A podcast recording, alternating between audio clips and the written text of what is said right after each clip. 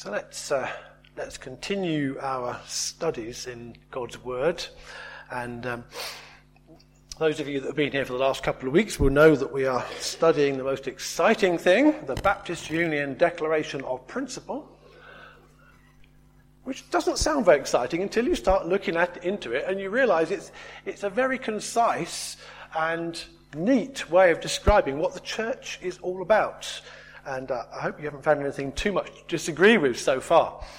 Um, so let's just a reminder that's the first part. There are three parts of this principle. The first one, that our Lord and Saviour Jesus Christ, God manifest in the flesh, is the sole and absolute authority in all matters pertaining to faith and practice, as revealed in the Holy Scriptures. So that's Jesus, as we read about him in the Bible, is our authority.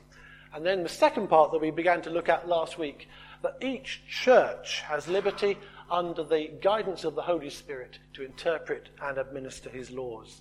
So last week we thought of two examples in the New Testament, in the Acts of the Apostles, where they got together, the church, the gathered church, to sort out, first of all, a practical issue of food distribution, and then a doctrinal issue, what should we believe, and, and is it necessary for Christians to become Jews before they can be fully accepted by God? Uh, to which the answer is no, which is good. Uh, so now we go on to the second part of the principle. And um, not surprisingly, the second part, being a Baptist church, is about baptism. And, uh, you know, most people think that that's the main thing that defines a Baptist church. But actually, the first part is equally important that the local church is the, the, where, the place where we discern the mind of Christ. But uh, Baptist Union Declaration of Principle, that Christian baptism is the immersion in water into the name of the Father, the Son, and the Holy Spirit of those who have professed repentance towards God and faith in our Lord Jesus Christ, who died for our sins according to the Scriptures, was buried, and rose again the third day.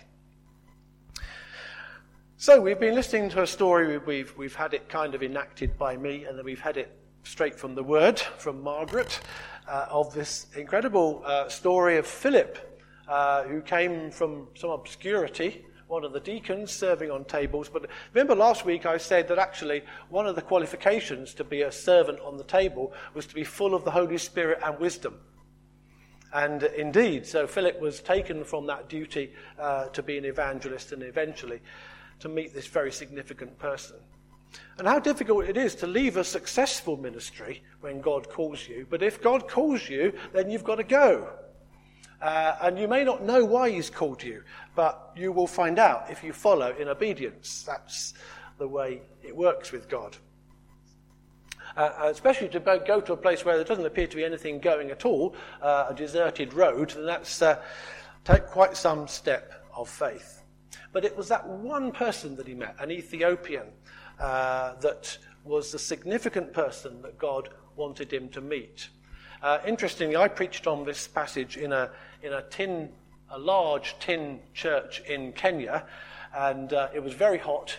And in the middle of my sermon, a, a very heavy tropical thunderstorm started, uh, and it poured down, and you could hardly hear. But in true Kenyan style, I had a microphone, and I was going Bwana Sifiwe, you know, um, to try and get over the um, uh, over the over the noise of the storm. Anyway, interestingly, I preached on this passage, and I said what it's about is actually a Mzungu going to meet an African. Because uh, Philip was a, a white skinned man, although he came from the Middle East, so he would have been slightly uh, sort of dark in complexion. But he went and he met an African. Uh, and it was through that one step of obedience that the gospel went into Africa. Isn't that incredible? Uh, and uh, so and the, the, church is growing faster in Africa than many other places on, in, in the planet. So really exciting, and especially when about six people came forward at the end of the service. For, you know, it was really, really quite exciting to be in that situation. Um, yeah. Interestingly, I was in, in, a conversation in Swahili with a lady in the uh, checkout of the range yesterday. So um, if, you, if you see her there, say, say, um, say um, Sifiwe to her, which means praise the Lord. She'll be very happy. So, um, so this man, this Ethiopian, who was he? Well, he was a God-fearer. He was a God-fearer. So he, he, he wasn't a Jew, but he was a God-fearer. So he believed in God, and, uh, and he was also a Bible reader. You know, you can be a God-fearer, you can be a Bible reader, but that doesn't necessarily make you a Christian. Uh, in order to become a Christian, something else had to happen. He, he, he feared, he read, but he did not understand. That's the point. He was on a journey. He was on a journey from Ethiopia or from Jerusalem, where he'd been to worship with other God-fearers, back to his own country of Ethiopia. Um, he was also on a spiritual journey. He was searching. He was trying to understand. He was reading, but he didn't understand. And so he asked this very, very pertinent question Who is this passage about? And very key, as I said earlier. Uh, oh, thanks, Steve. Yeah, that's. Um, I should have been doing that by now, shouldn't I? No excuse now. I've got my own little controller. Thank you very much. Yeah. Um, yeah. Um, so a wonderful opportunity. Have you ever been given an opportunity when someone asks you such a leading question? It's great, isn't it? I mean, uh, most of us are a bit wary about evangelism because we don't like to push ourselves. But when somebody asks that kind of question, you have an open door, don't you, to, to begin to explain the faith that you know. Um, so, as we're told in the New Testament, always be ready to give the reason for the hope that is within you. And um, that's exactly what Philip did. He seized the opportunity. Let's have a quick look at some of the verses in Isaiah 53 and uh, 52 and 53, if you've got them open in your Bible. Um, the, the verse that he was getting, he was led like a lamb to the slaughter. Who was this he in this passage? Well, if you've read the book of Isaiah, you'll know that there are several passages which refer to a servant. My servant will be highly exalted. And um, there are four of them altogether. They begin in about uh, Isaiah 42, and then they go through to this passage in Isaiah 53. Who are they about? Well, um, the Jewish people don't know who they're about. Sometimes the passage appears to be saying, My servant is Israel. Sometimes the passage seems to be saying, My servant is someone who is going to come and minister to Israel. Um, it's a bit uh, difficult indeed to, to, entangle who it is. And, and, as they go on, these passages get more and more perplexing because this servant begins to suffer. Uh, like a bruised reed in one of the early passages, but then later on, the full blown suffering of the servant in Isaiah 52 and 53 is a mystery to many people, especially the Jewish people. They can't work out who it is. And, and so actually, they don't read this in the synagogue. Uh, I've been told on, on, on great reliability from um, people who understand the Jewish ways better. These are passages they don't read. I wonder why. Are they, are they scared that if they read them, they're going to find out who it is? I, I don't know. I once was at the um, SACRE meeting in Exeter, which is the Standing Advisory Council on Religious Education. It's the committee that sets the RE syllabus for the whole of the county, and I was on that for a few years. And um, there are representatives there of different faiths because we need to teach religious education about, about. We need to teach people about all faiths. And the, the, the Jewish representative was there when we were actually talking about Holocaust Sunday. Uh, Memorial Day, and uh, and he said this Orthodox Jew said he didn't he didn't um, celebrate Holocaust Day. And he was one of the Jews that didn't celebrate it because he said, actually, we have enough festivals. We have Yom Kippur, which is the day when we think of the suffering, and the Day of Atonement. Um, we, we don't need a modern festival because Jews have suffered throughout the ages, not just in the Holocaust. That was his, his view. So I said to him, what, what, tell me, I've always wanted to know, how do you interpret the passage in Isaiah 53? Do you know what he said to me? You'll have to ask a rabbi. And he gave me the phone number of a rabbi in London. So I phoned this rabbi and asked him. And, you know, they, they, they just very non committal about trying to say who this passage is about. And yet, once our eyes have been opened, it's so obviously about Jesus, isn't it? Once we know Jesus, just listen to some of these verses. My servant will act wisely. He will be raised and lifted up and highly exalted. Um, He had no beauty or majesty to attract us to him, nothing in his appearance that we should desire him. He was despised and rejected by men. The, those of you who know the Handel's Messiah will be hearing those words come across in music, won't you? A man of sorrows and familiar with suffering. He was despised and we esteemed him not. Surely he took up our infirmities and carried our sorrows. Yet we considered him stricken by God, smitten and afflicted. But he was pierced for our transgressions, he was crushed for our iniquities. The punishment that brought us peace was upon him, and by his wounds we are healed. And uh, then, of course, we get, we all like sheep have gone astray. Each of us has turned to his own way, and the Lord has laid on him the iniquity of us all. Can you just kind of imagine Philip in this chariot explaining line by line what this is about and how the, the Ethiopian must have been going, oh, yes, ah. Can you, can you just imagine that conversation? Or maybe you've had that similar experience yourself as the gospel has suddenly come clear to you. And, um, and then it says he was assigned a grave with the wicked and with the rich in his death. There we are. He's, met, he's buried in a rich man's tomb. And then he goes on to say it was the Lord's will to crush him and cause him to suffer. That's a hard one.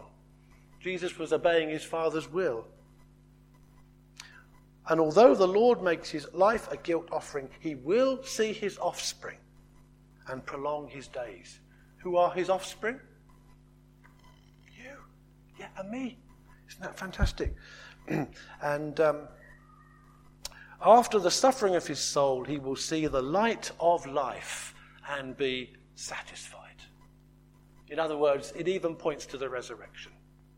Those of you who've got the NIV Bibles will note that um, of life has got a little bracket around it. Can you see that? And, and that is because that little word of life is in the Dead Sea Scrolls version manuscript, which is the oldest manuscript of Isaiah that we have. Uh, but it isn't in the, the, the Hebrew, um, uh, the, the, the, what's it called, Masoretic text. But it is in, so just one little tiny difference. But, but apart from that, that scroll is, is, is identical to all of the more recent manuscripts. Those of you that are on the Alpha course will understand. We test how good the, the, the manuscript is by how many copies there are, and, and you compare them to see. So, just a little bit of interest there. Anyway, as he continued to explain, the Ethiopian understands this is the risen Lord Jesus. Uh, he's got it in his head. And no doubt, when it says that this happened for, for you, it went to his heart as well. I don't know. He was a wealthy man, um, but no doubt he was a sinner as well. It became appear to him that he needed a saviour, and that saviour was Jesus. So, what's the next question? Why shouldn't I be baptized? First question. He's not even asking which church he should belong to. Probably wasn't a church in Ethiopia. There wasn't. Why shouldn't I be baptized? In fact, the Good News Bible translates it rather well. What is to keep me from being baptized? It's a negative, isn't it? It's a kind of a saying, why should not I not be baptized? It wasn't why should I be, but why should I not? What is to keep me from being baptized? And then if you read through uh, Acts uh, 8, you'll notice that um, there's no answer in the main text. But if you look at the footnote again, as you probably already aware, have a look at the footnote in an NIV Bible. And you'll notice that uh, verse 37 is missing. Can you see that if you've got your Bibles open? Um, in in the, the, main text, it says, Philip, um, where are we? Look, here is water. Why shouldn't I be baptized? Verse, that's verse 36. And verse 38, and he gave orders to stop the chariot. Then they were baptized. But some late manuscripts, verse 37, Philip said, If you believe with all your heart, you may. The eunuch answered, I believe that Jesus Christ is the Son of God. So, what is, the, what is to keep me from being baptized? Only if I don't believe. It is believers' baptism that, uh, that we're talking about. If you believe, there is nothing to keep you from being baptized. is another way of putting this. The youth Ethiopian says, I believe with all my heart that Jesus is the Son of God. His eyes have been opened, his spiritual eyes, and he's seen the truth. And so they go down into the water and they come up out of the water. Philip disappears back to the next thing that God has for him. We don't know what that is. Um, and the, Philip, the Ethiopian went on his way rejoicing. Rejoicing because the Spirit of God is now inside him. He knows that Jesus is his Saviour. He doesn't need Philip there to encourage him. He's, he's got it. Wonder what happened when he went back to the court, to the, uh, to the, the, the, the chief, whoever the king of Ethiopia was, I wonder. He must have told people because it, that's how the gospel has got to Africa. And it, and it looks like it started through this one man, uh, the Ethiopian. So, baptism is a, stage on the journey of faith. Um, the Ethiopian man continued his journey physically, he continued his journey spiritually. Now he's started this journey of faith uh, and he's now come to faith, he's been baptized. So, the question is today um, what is distinctive about what Baptists believe about baptism? Well, um, this is the, the, the, statement, and you notice, let's look at a bit at a time. Christian baptism is the immersion in water. Now, as you know, we in Baptist Church baptize by immersion, and that's why we have a pool here. But you don't have to do it in a pool, it can be in a river or a lake or the sea, uh, or in the middle of a desert. That's pretty amazing to find water, actually, isn't it? It's not too much water in that picture that you saw. That was actually the desert, by the way, where that road. Um, so it's about immersion in water. Now, the very first British Baptists were two people called John Smyth and Thomas Helwys. They'd been coming to uh, a growing conviction that baptism was about faith and not just something that was done to babies, that actually it's about faith of the believer and that the Bible teaches that it's by immersion. And so in 1612, Thomas Helwys and John Smyth baptized each other. And, and they began um, what is the, the, the, what are, the Baptist movement now was begun by those two men. They su- suffered greatly for it, actually. They were imprisoned and uh, they were persecuted. They, they were in Holland uh, and then they came over to this country. So we owe our, our Dutch brothers and sisters um, for the faith that we have. But these two guys had this total conviction that baptism was something that should go with faith. Now, how can we look at that biblically? Well, um, notice what happened in this story. The, the Ethiopian went down into the water. There's a very clear indication that they went into the water, and then it says, and then they came up again out of the water. So they went right into the water. Um, so this is why uh, one of the reasons why we would say immersion. The other reason is the word baptize is actually a Greek word that's not been translated. So baptizo is a Greek word, and they've just left it in the English language now because it, what it means. It means to dip or to plunge. So, uh, one example of where it's used is in the Last Supper in John, in John chapter 13, when Jesus is talking about the one that's going to betray him. He says, It's the one with whom I, to, to whom I dip the bread. I baptize the bread, he says literally, and give it to Judas. So, it means to baptize, it means to dip under. That's the actual meaning of the word. Now, clearly, in Christian tradition, uh, baptism has become something about sprinkling in many, many churches, and uh, I'll say a little bit more about that later. But the biblical meaning is actually to dip or to plunge, to immerse. Okay, so that's the first thing. The second thing, oh yes, into the name of the Father, the Son, and the Holy Spirit. Now, those of you who are Bible scholars will know the word Trinity does not appear in the Bible.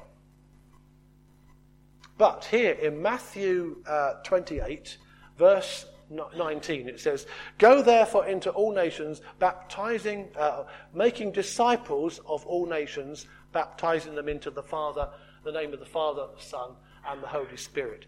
It's, it's a kind of being immersed into the full life of God. God the Father, God the Son, God the Spirit. When we come Christians, we know that God is our Father, Jesus is our Saviour, and we receive the Holy Spirit inside us. And so baptism is a symbol that actually we're entering into this covenant relationship with the fullness of God. It's also part of discipleship. Notice Jesus does not tell us to make converts, he tells us to make disciples. And baptism is part of that discipleship journey of faith. The next thing, it's about professing repentance towards God. We've no idea what happened to that uh, Ethiopian, what he had to confess, but when we come to baptism, um, we, we must turn away from the things that we're saying goodbye to. Now, I know that's not always that easy, is it? Some of us who have been baptized uh, many, many years will know that we have often fallen short of the standards.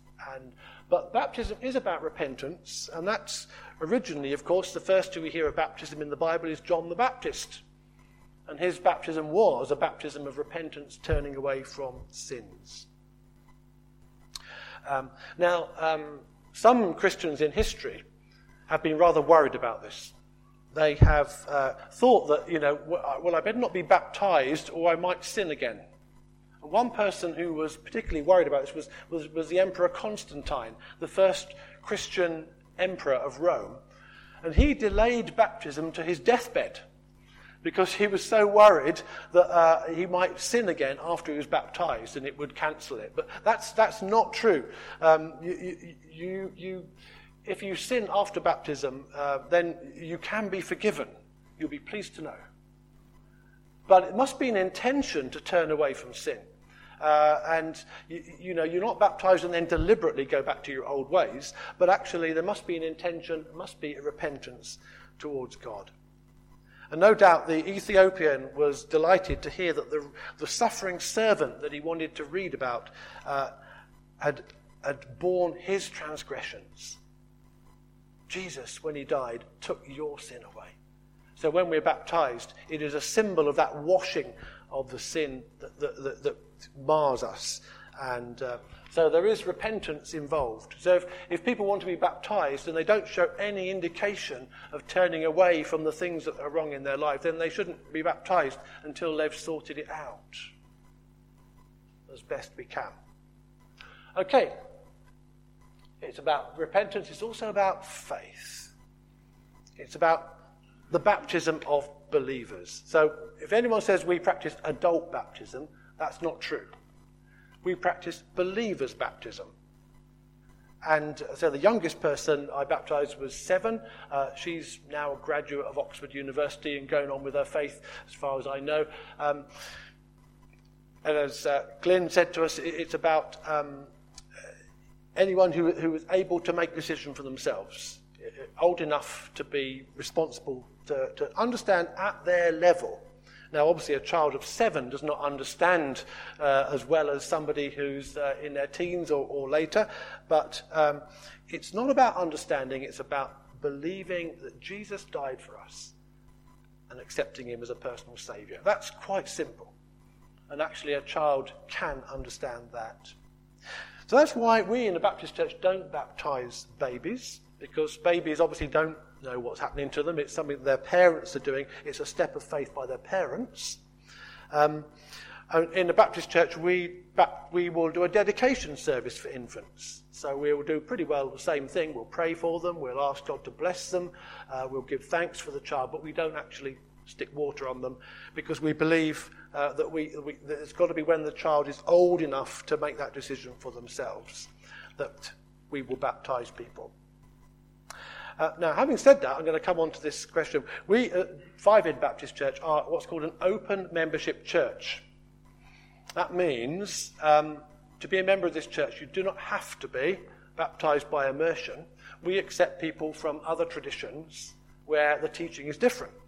So a number of you have come from Anglican or other traditions, maybe, um, and you may well have been baptized and confirmed. You, you have personally confirmed your, your vows, and for you, that was really meaningful.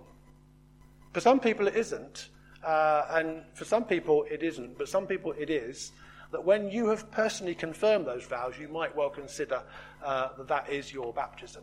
And uh, my view, personally, and, and the actual view we constitutionally take as a church, is that actually we respect those views. So uh, there are some Baptist churches that are closed Baptist churches, and you cannot join unless you've been baptized by immersion. Um, so, but we respect um, that. So that's worth having a conversation about if required. Uh, but one thing I want to say is baptism is not a destination, it's a beginning. You notice the uh, Ethiopian didn't say, Well, when I've achieved sufficient spiritual progress, I'll be baptized. No. As soon as he believed, what is there to prevent me from being baptized? Nothing, if you believe. It's not something you're going to try to uh, aspire to, but it's the beginning of a journey of faith. And that's why, um, you know, when, when you've believed, there's no reason why you can't be baptized. Why shouldn't I be baptized? Well, there are a few reasons that people give. I'm scared of the water. I don't want to get my hair wet, it will spoil my hairdo. Um, I might look foolish. Yeah, you do, actually. Um, one, one of the interesting um, baptisms I did at, uh, was um, uh, an Iranian couple. And um, they, they'd come to faith because uh, Nazi had had a dream about Jesus. And her husband, Baz, um, he was the uh, 2005 British heavyweight wrestling champion. He, he's a big guy. And um, in actual fact, the, the, baptistry was leaking at that time. It was the first baptism I did. And before we repaired the baptistry, there wasn't a lot of water. But I, I said to him, Baz, this is the first time you've ever submitted to another man voluntarily. and, uh, and, um, but, you know, it is a foolish thing, isn't it? It looks pretty stupid to uh, be allowed yourself to be put under the water and back up again. But we're called to be fools for Jesus. Not cool for Jesus, but fools for Jesus. And um, so, yeah, you might say, well, I don't. Uh, there's all sorts of reasons. Um, I've been baptized as an infant. Well, I've already said that's something we can talk about, and that will depend on your decision about that. So we respect other traditions in that. Lots of reasons why not. Reasons why do you believe in Jesus? Are you willing to turn from your sins? Do you desire to follow Jesus? And do you want to identify with Jesus and his church? If the answer to those questions is yes, then there's no reason. Except one word, which I've got, is obedience. So we are called to be baptized, to repent uh, on, on the day of Pentecost. Remember what Peter said? he said, uh, they said, Brothers, what shall we do? And uh, Peter replied, Repent and be baptized, every one of you, in the name of Jesus Christ, for the forgiveness of your sins, and you will receive the gift of the Holy Spirit. Well, I thought it would be good just to set out how we as Baptist churches um, identify. Oh, sorry. That's it. That's, that was the last slide. That's a really important question. Why shouldn't I be? What we believe and, uh, and how we live our faith. But I say, we, we live in, in relationship with others from other churches, and uh, it's important that we respect our, our neighbours because we're not saying we're right, everybody else is wrong, but we are saying this is what marks us out as a Baptist church. This is what we believe.